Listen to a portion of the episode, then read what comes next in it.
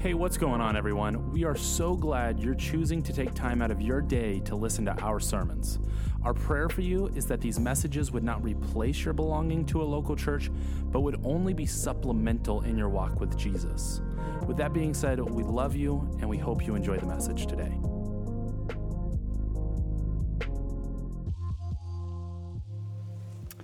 Hey, hey, good morning, South Valley. Welcome to church. We're glad you're here with us this morning.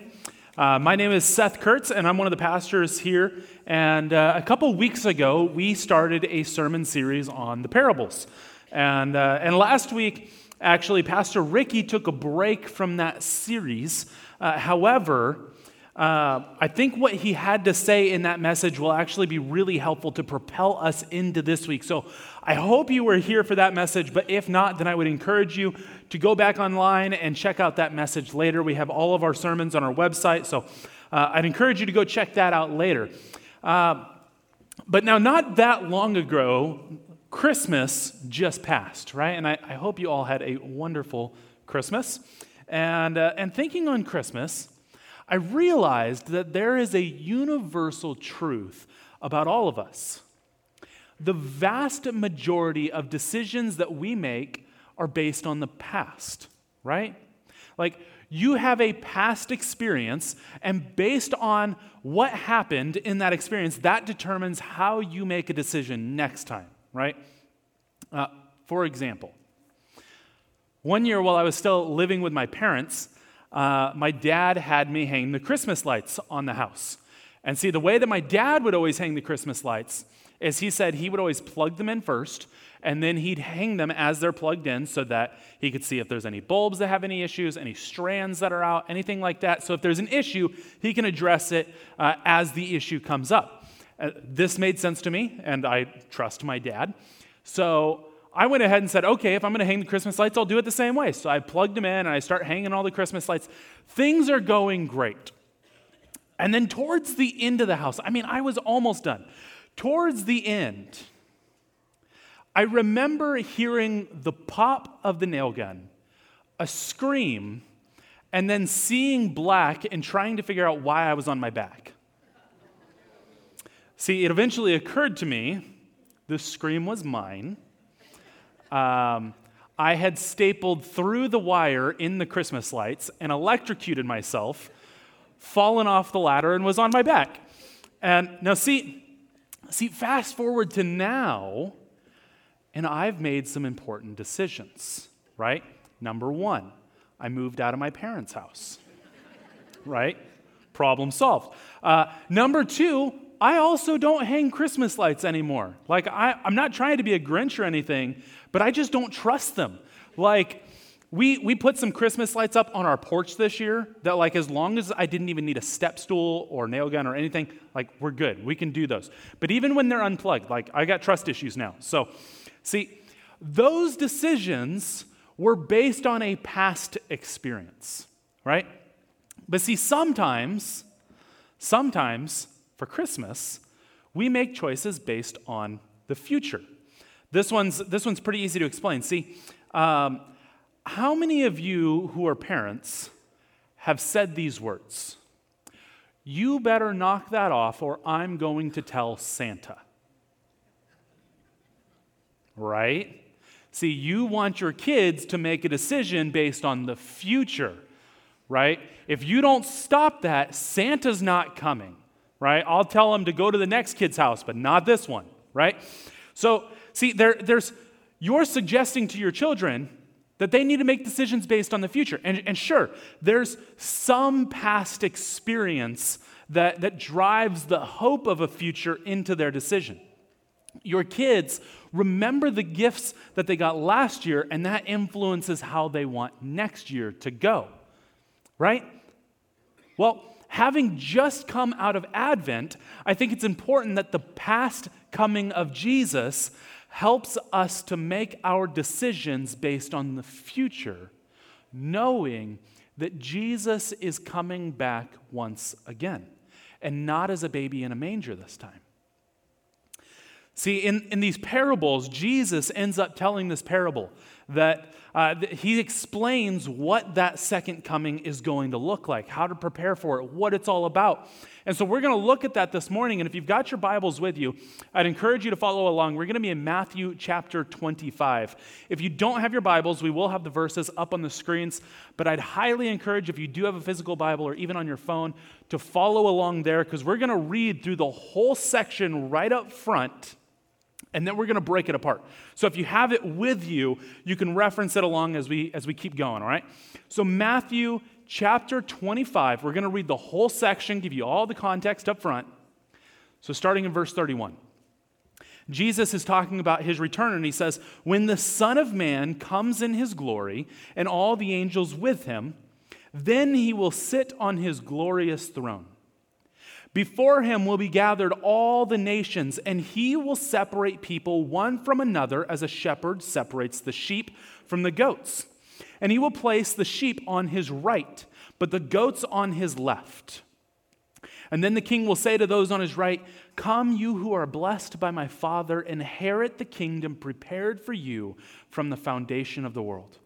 For I was hungry and you gave me food. I was thirsty and you gave me drink. I was a stranger and you welcomed me. I was naked and you clothed me. I was sick and you visited me. I was in prison and you came to me. And then the righteous will answer him, saying, Lord, when did we see you hungry and feed you, or, or thirsty and give you drink? And, and when did we see you a stranger and welcome you, or naked and clothe you? And when did we see you sick or in prison and visit you? And the king will answer them Truly I say to you, as you did it to one of the least of these, my brothers, you did it to me. Then I'll say to those on his left, Depart from me, you cursed, into the eternal fire prepared for the devil and his angels. For I was hungry, and you gave me no food. I was thirsty, and you gave me no drink. I was a stranger, and you did not welcome me. Naked, and you did not clothe me. Sick and in prison, and you did not visit me. Then they'll also answer, saying, Lord, when did we see you hungry or thirsty or a stranger or naked or sick or in prison and did not minister to you? And then he'll answer them, saying, Truly I say to you, as you did not do it to one of the least of these, you did not do it to me. And these will go away into eternal punishment, but the righteous into eternal life. Let's pray. God, thank you for your word. Thank you for uh, these stories and lessons that were taught by Jesus and recorded for us to see still today. Uh, we just ask that, that, Holy Spirit, that you would be present with us, that you would illuminate our hearts and minds, that we could uh, take your truth and use it to change our lives and draw closer to you. Uh, we ask that if there's anybody here this morning who does not yet have a relationship with you, Jesus, that you would draw them to you. We pray that you would put people around them who would encourage them and show them your love. And uh, we just thank you for this moment. We ask that everything that we do here and beyond these walls would be all for the sake of your honor and glory. We love you, Jesus. And it's your perfect name we pray. Amen. So, the first thing that Jesus is looking for us to do here in this story is something a little odd, but he wants us to remember the future. Remember the future. See, to start, uh, Jesus is definitely not Santa Claus, right? Hopefully, all of us know that. But we should have something in us that is similar to our children preparing for Christmas, right? Instead of constantly looking back, and just looking back and thinking about the good old days and, and what once was and how things used to be, instead of just looking back, a look back should remind us that we need to be looking forward. Right? We've been told what is to come, so there should be an emphasis on remembering the future. And Matthew uh, his record of this moment begins with Jesus telling about himself. He calls himself the Son of Man. And, and he talks about coming in his glory with all of the angels and with him sitting on his glorious throne. And the followers of Jesus had eagerly been awaiting this moment. See, they were living in a period where they were being oppressed by the Romans. And they finally felt that, yes, God has heard our cries and he sent the Messiah to rescue us and take the throne back from Caesar. That's what they were waiting for. And of course, Jesus had something different in mind. Jesus was looking at a much bigger picture than the one that they had. And sometimes we're really good at looking back and, and mocking the early Jesus followers and saying, like, guys, didn't you know that Jesus had a bigger picture than just the Roman government? Right? Didn't you know he was after something bigger than that? But then we do the same thing as them. Like, I, I distinctly remember having disagreements with my boss at my first job and walking away from the disagreements and saying, Lord Jesus, come quickly. Like, get me out of this place, right? If I'm being totally honest, there are times that I find myself breaking up fights between my three kids and saying, Jesus, do you really expect me to do this for another 18 years? Come quickly, right? But on a more realistic note and on a more serious note, some of us are crying out because of financial burden. Some of us are crying out because of abuse. Some of us are crying out because of trauma. Some of us are crying out to Jesus for all sorts of reasons. There are legitimate reasons. But the reality is that Jesus came and is coming for something so much bigger than any of those things. Now, listen, listen very carefully. That does not devalue those things. What it does mean is that Jesus is far more worried about treating the illness than just the symptoms. See, the important thing for us to keep in mind is that Jesus is so wildly passionate about you that he is more, that he's interested in going deeper than just your financial burden, deeper than just your abuse, deeper than just your traumas. See, he's coming back to sit on a throne and asking us to give him more than just pieces of our lives and to instead give over everything so that He can transform us and bring us into the fullness of life that He alone can offer. One of, I think, the strangest stories in the Bible. And keep in mind, there are a lot of weird stories in the Bible. Like, I don't know if you guys have tried to read through it, but it's weird. And, and this story isn't even Old Testament. Okay, one of the strangest stories I think is in Mark chapter 1. And you can go back and you can read this on your own later, but I'm just going to briefly summarize this for you. In Mark chapter 1, Jesus starts his ministry. And he goes to the synagogue for the very first time where traditionally he would go and, and teach.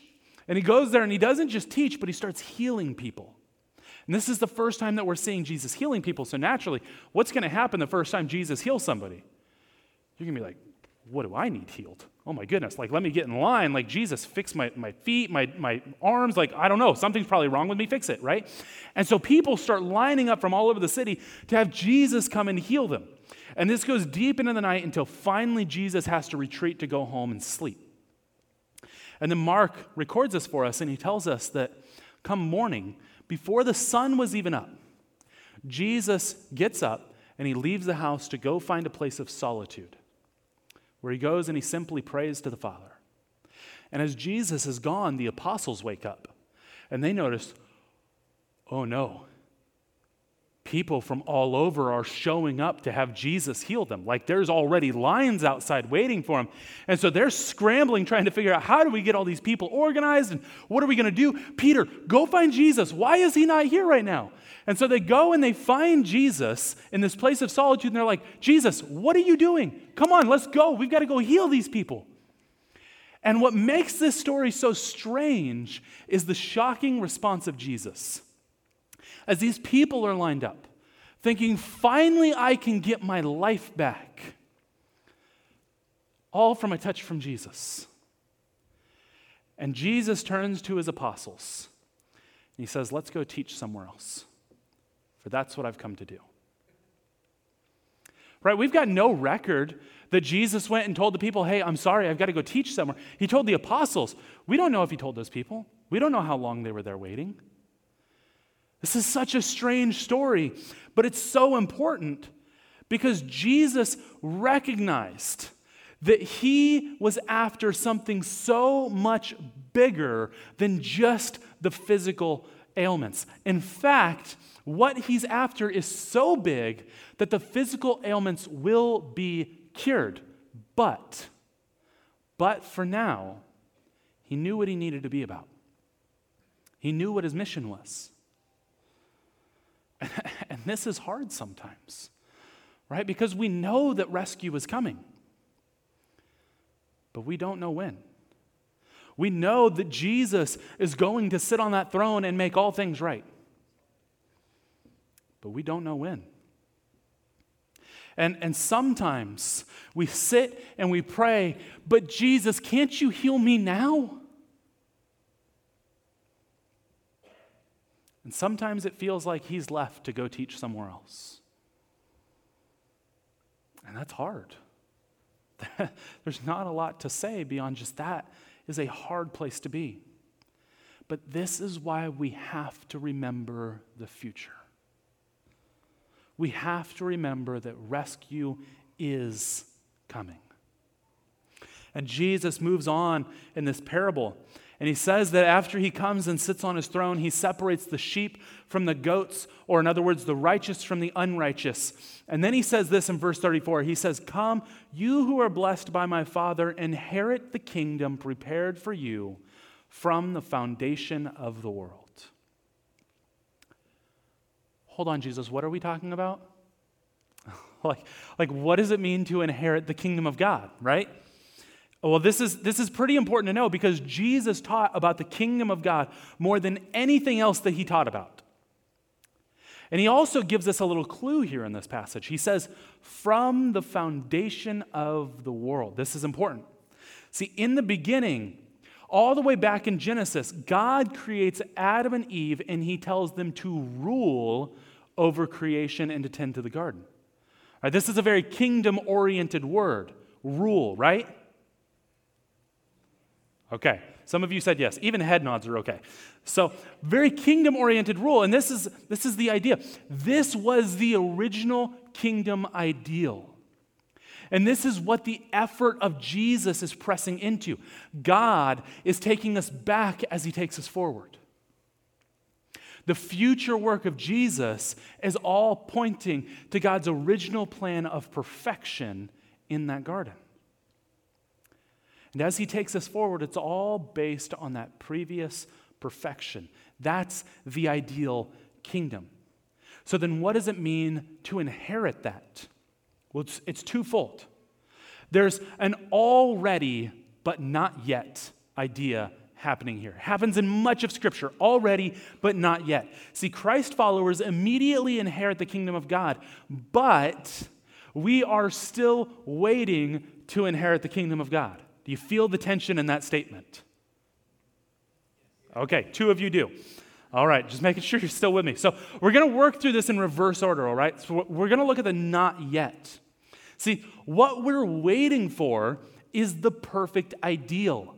We're waiting for the, the, the fulfillment of the final passages, the final pages in the book of Revelation. Jesus is actively working to create a kingdom in which he is the only king. The enemy and all of his followers are defeated. All sin and death will be defeated, and creation will rejoice in perfection. Amen? And this is the really cool part, church. We don't just get to be in that, but we get to participate in that. Paul tells us that we are joint heirs with Christ. We will inherit that perfect kingdom alongside him. And so we wait. We wait for that perfection. And we rest in that hope. We allow ourselves to be encouraged in that hope. So I don't want you to miss how important this is in the current state of this world. See, I know that all of us are exhausted by what the world has thrown at us over the past few years. Don't let exhaustion triumph, but instead rest. Rest in hope. Spend some time reading about what Jesus teaches about the kingdom of God. Rest in those last chapters of Revelation as a reminder of what it is to come. And allow that hope to swell up inside of you because this is energizing. And that energy is important for the next part. See, there is a portion of the kingdom of God that is already. That is already. Jesus came teaching that the kingdom of God is at hand, and he taught and he healed people for three years before his crucifixion. See, when I was growing up, I, I remember the first time my family got a family computer, right? The first time a computer entered into our house. Anybody remember like the family computer, right? Like not like everybody in the house had a computer. There was the family computer. And it's this big box that sat on the floor, and there was another big box that you looked at, sat up on the desk, right? Uh, laptops were not a thing. And I, I remember the first time we got that family computer, and there was this really cool moment where we were able to take a phone cable and plug it into the back of that computer and make it do something incredible we could make the computer make all sorts of horrifying noises, and then, boom, the results of the internet. Right? Some of you are old enough to remember exactly what those noises sounded like. Remember that wonderful dial up tone? Like, I remember that in the moment that noise was awful, but now it's just like pure nostalgia. And and I remember, I remember finding the first game that I'd ever heard of where you could play with other players that were online across the world, right? I played this game. If you're not my age, you probably never heard of it, but it's this game called RuneScape that I played. And it was super nerdy, and I could play with people all over the world, including my friend who was right across town, and we could play at the same time, and it was crazy, and it was the pinnacle of life until mom picked up the phone. Some of you know, right? If you're a little bit younger than me, then you probably have no idea what I'm talking about. Um, but see, there was this thing where you couldn't be on the internet and the phone at the same time, right? You know that if mom picks up the phone, anything that you're in the middle of, gone, right? Better not be downloading something because that's gone. Three days of work out the window just for one song, right? It's gone. And you've got to wait until she gets off the phone to start it all over again and then pray that nobody else calls the house right? And see, the funny thing is that we had internet. And yet, looking back, I would tell my younger self, Seth, you have no idea what the internet is. Right? Sure, you had internet, but you don't yet have internet. Right? That phone that kicks you off is actually going to be the primary way that you experience the internet going forward. Crazy thought, right? There's this already, but not yet. Younger Seth already had the internet. But at the same time, I had no idea what the internet truly was. I didn't yet have the fullness of the internet. And this is very much how biblical narrative works. There's this constant tension of already, but not yet. Right? So we can all agree that Jesus has already come, right?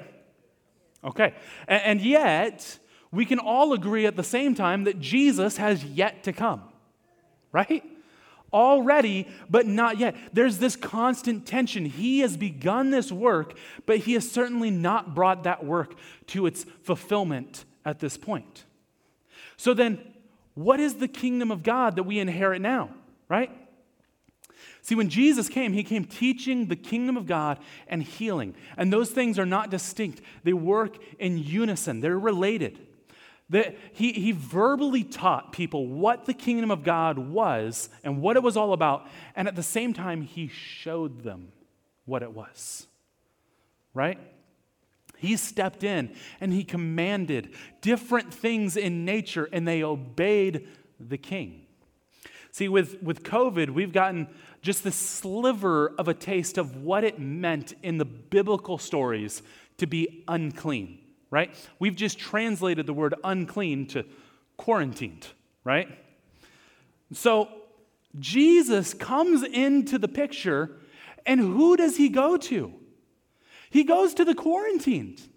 And then he does the unthinkable. He takes off his mask and he touches them.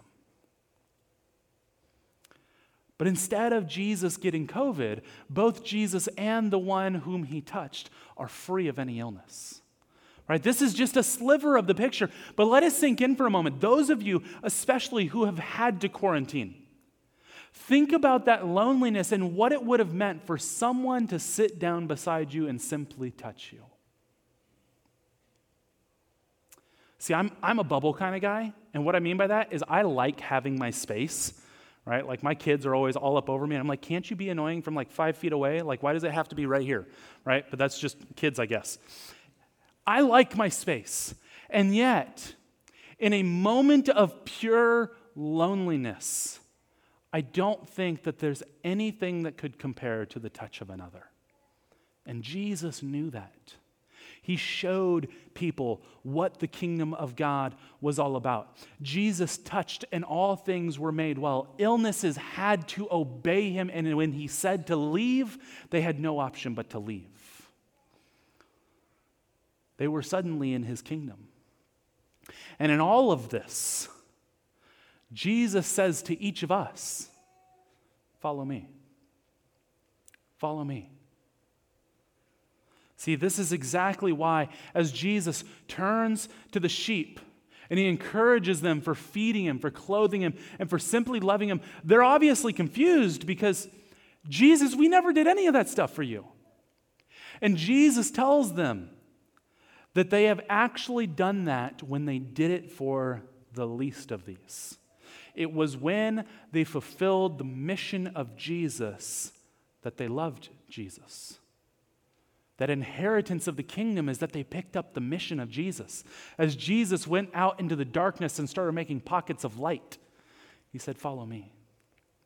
See, there's something uh, incredibly important here that I've been really excited to share with you, actually. I'm going to get a little nerdy for a moment, and hopefully that's okay, because um, that's what I do. Uh, but so, in this passage, in the story that Jesus is sharing, can we agree that these examples of helping people, right? Feeding the, the hungry, uh, taking care of the sick, visiting those in prison. These are good works, right? Okay, so, so I'm going to make this little sketch for you, and, and we'll try and follow what, what exactly it is that Jesus is doing here. And so, first, there are good works, and hopefully you can work with my atrocious handwriting because it doesn't get any better. And so, this idea of good works is mentioned 14 times in the New Testament. And hopefully that's enough to get your attention. And if we're not careful, this passage can begin to make it look like salvation happens by works instead of faith. But that's absolutely not what Jesus is saying. So hang with me because Jesus is pulling from different things that are happening in the Old Testament and he's hyperlinking some things for us. Jesus recognizes that his audience, the people who he's teaching this to, they know the scriptures. And so he's, he's hyperlinking things to paint them a bigger picture. And so I, I want to help to take each of us alongside of that, okay? See, in each of the 14 times that good works are mentioned in the New Testament, there is a linkage to a sacrificing of self for the sake of the poor. Okay? So, can we agree that when Jesus was talking about feeding the hungry, visiting the imprisoned, clothing the naked, that all of this is a giving of ourselves for the sake of the poor, right? So these good works are naturally related to the poor. And so we're going to look at a couple verses to see exactly what the Bible is saying about these good works to help us get the framework that Jesus had to go back to what he's referencing. So just two, two passages that we'll look at. But one is Ephesians chapter 2 and verse 10. Probably a fairly familiar verse, and it says this For we are his workmanship, created in Christ Jesus for good works, which God prepared beforehand that we should walk in them. What were we created for? Good works. That's, that's literally what we were made for, and an avoidance of those good works goes against the fabric of our being. So, this is really important, and I want you to tuck that away, okay? The second passage is this 2 Timothy chapter 3, verses 16 and 17. Pastor Ricky uh, referenced this passage last week. And Paul writes here all scripture is breathed out by God and profitable for teaching, for reproof, for correction, and for training in righteousness, that the man of God may be complete, equipped for every good work. So there it is again. What does it mean to be complete? It means to be equipped for every good work. See, I mentioned before that Ricky's last message would be helpful for this week, and that's because he really focused last week on how to be with God. Don't ignore that, okay? Because that's part of what this passage is saying. As we dig deeper into looking at these good works, it is so important for each of us to recognize and to understand that we must learn to be with God before we can do for God. We first learn to be with Him through Scripture so that we can then go out and do the good works that He's created us for. So, a couple of things that I want you to take away in this passage here. What was breathed out by God was meant to equip you for all good works. Can you think of anywhere else, any other major Bible stories, maybe at the beginning, hint, right? That deal with the breath of God and goodness. Creation story, right? Right.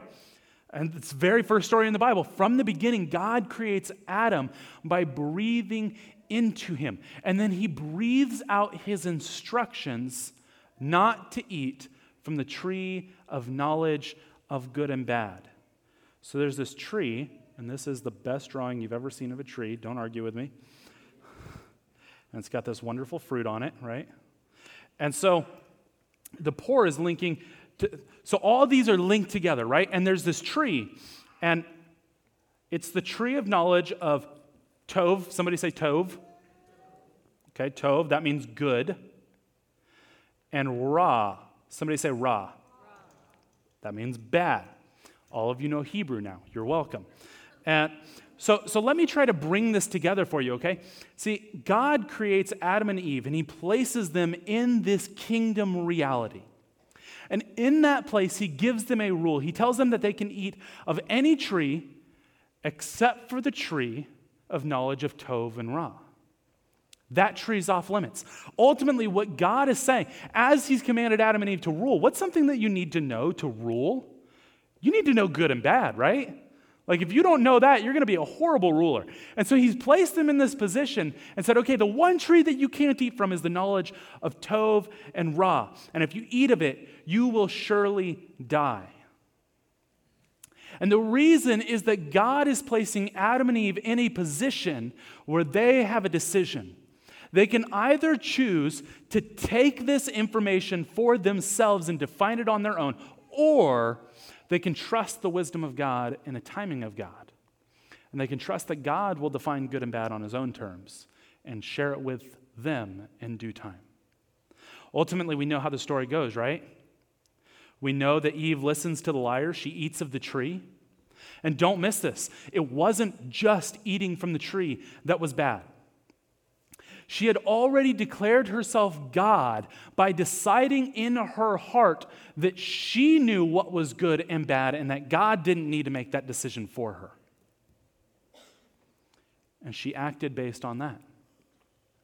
And now we fast forward to this weird story about these sheep and goats, and we're confused about how all this works together. And ultimately, this is a garden story. More than that, it's a reversal of the garden story.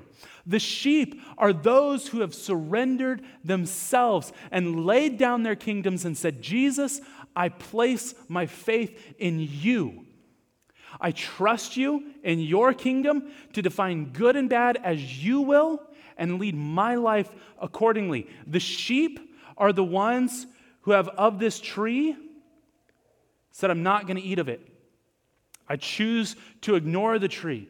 And the result of that the result of allowing God to define good and bad on his own terms is what we've already read about.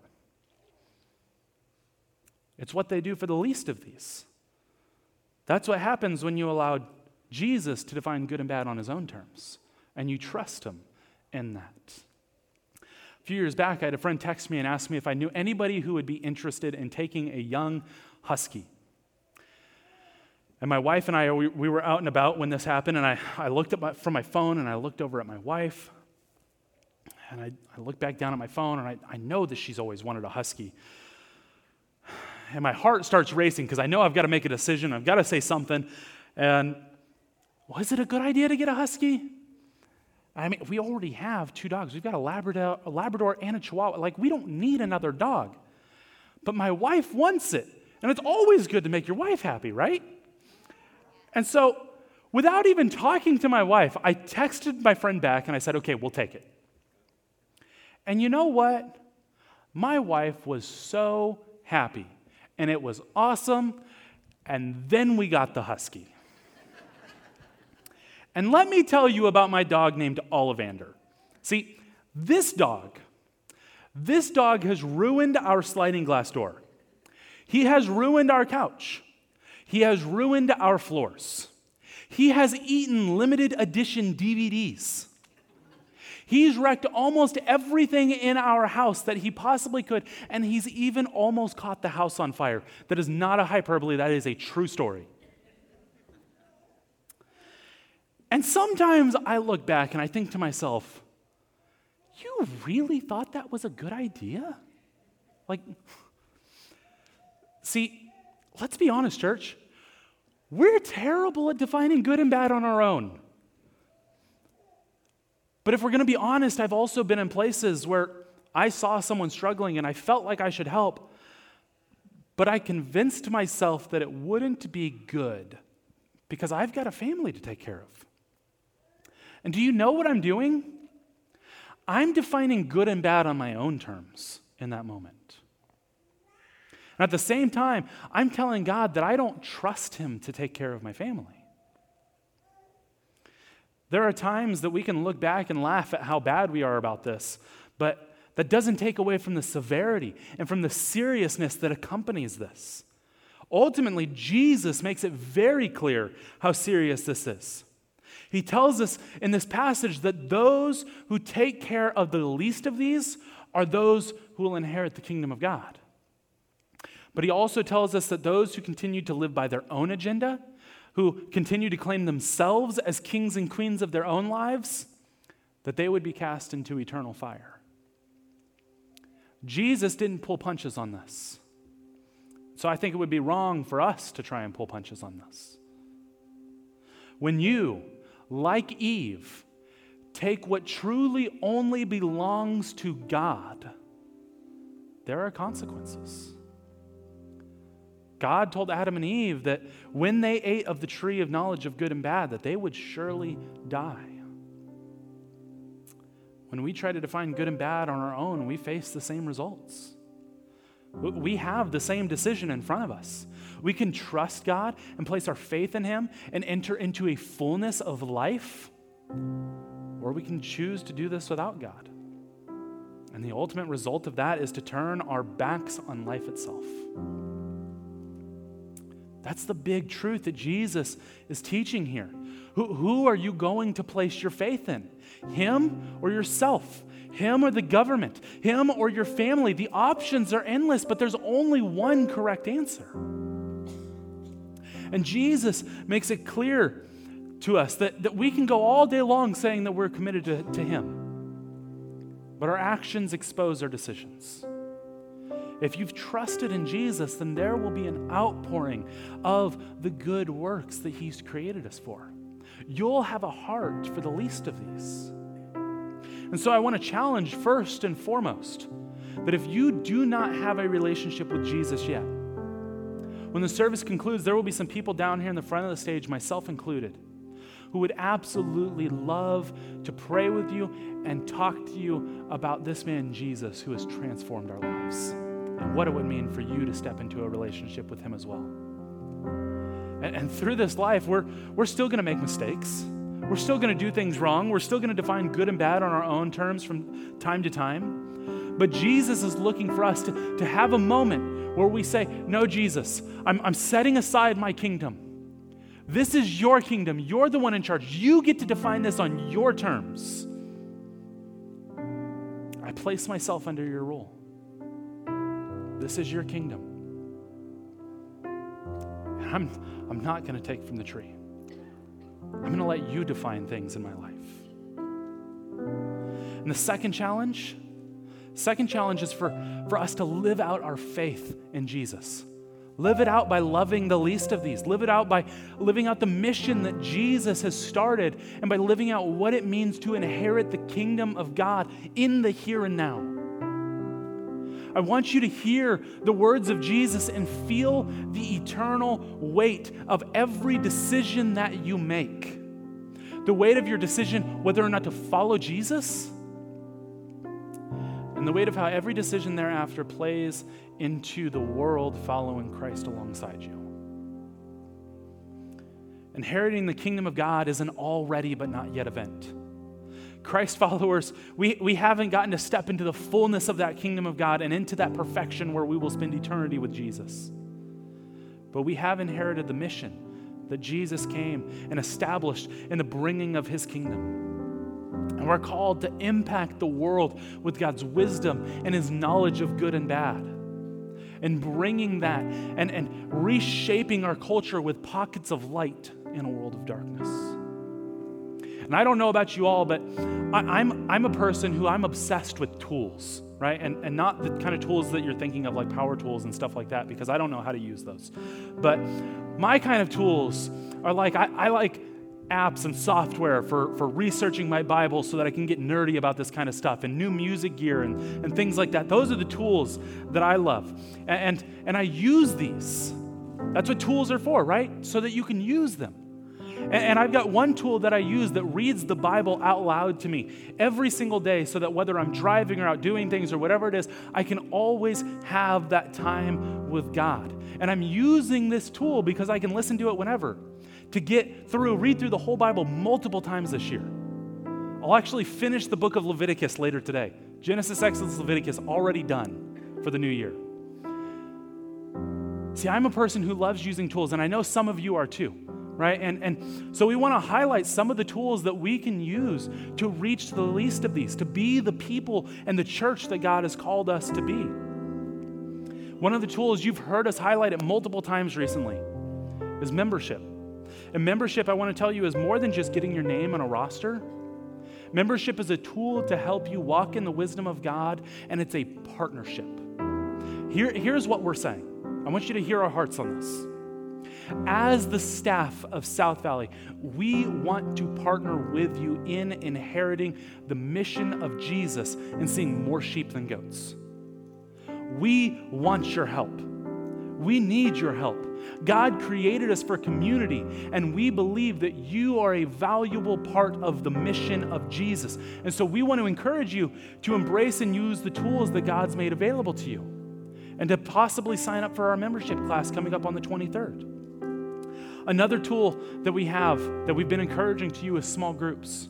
This is an opportunity for us to, to go and to love the least of these beyond these walls. You know, with some of us living in Lemoore, some of us in Hanford, some of us in Visalia, building these small groups and, and, branching out into different places and pockets of darkness and saying, I'm going to do life together with these people and we're going to serve our community and love our community. And all through it, we're going to draw closer to Jesus man, don't miss these tools that we're trying to, to give to you and that we're ourselves trying to embrace. Because we want to be as effective as we possibly can in transforming the world for Jesus. The parable of the sheep and the goats teaches a powerful truth about salvation. It teaches about the initial commitment to Jesus and the lifelong commitment thereafter. And we pray that, that as we move forward, that you would consider partnering with us, that we could impact the world and share the love of Jesus in the most effective way possible. Let's pray. Jesus, we love you. We thank you for who you are. We thank you for your word and for what you have to offer to us.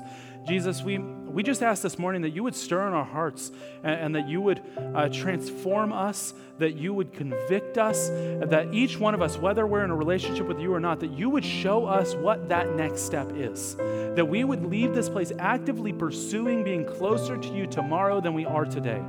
That we would be finding ways to be about the mission that you have given to us, Jesus. We could step into our inheritance that we could identify and love the least of these and know Jesus, that as we are looking to love you deeper, that this is exactly one of the ways that you've shown us we can. Jesus, we ask that if there's anyone in here this morning who's not already in a relationship with you, uh, we just pray over that person right now. That they would feel your love, that they would feel your presence, that they would know that you came and that you lived a perfect life and died in their place on behalf of all the wrong that they've ever done. Because you want a relationship with them, because you love them.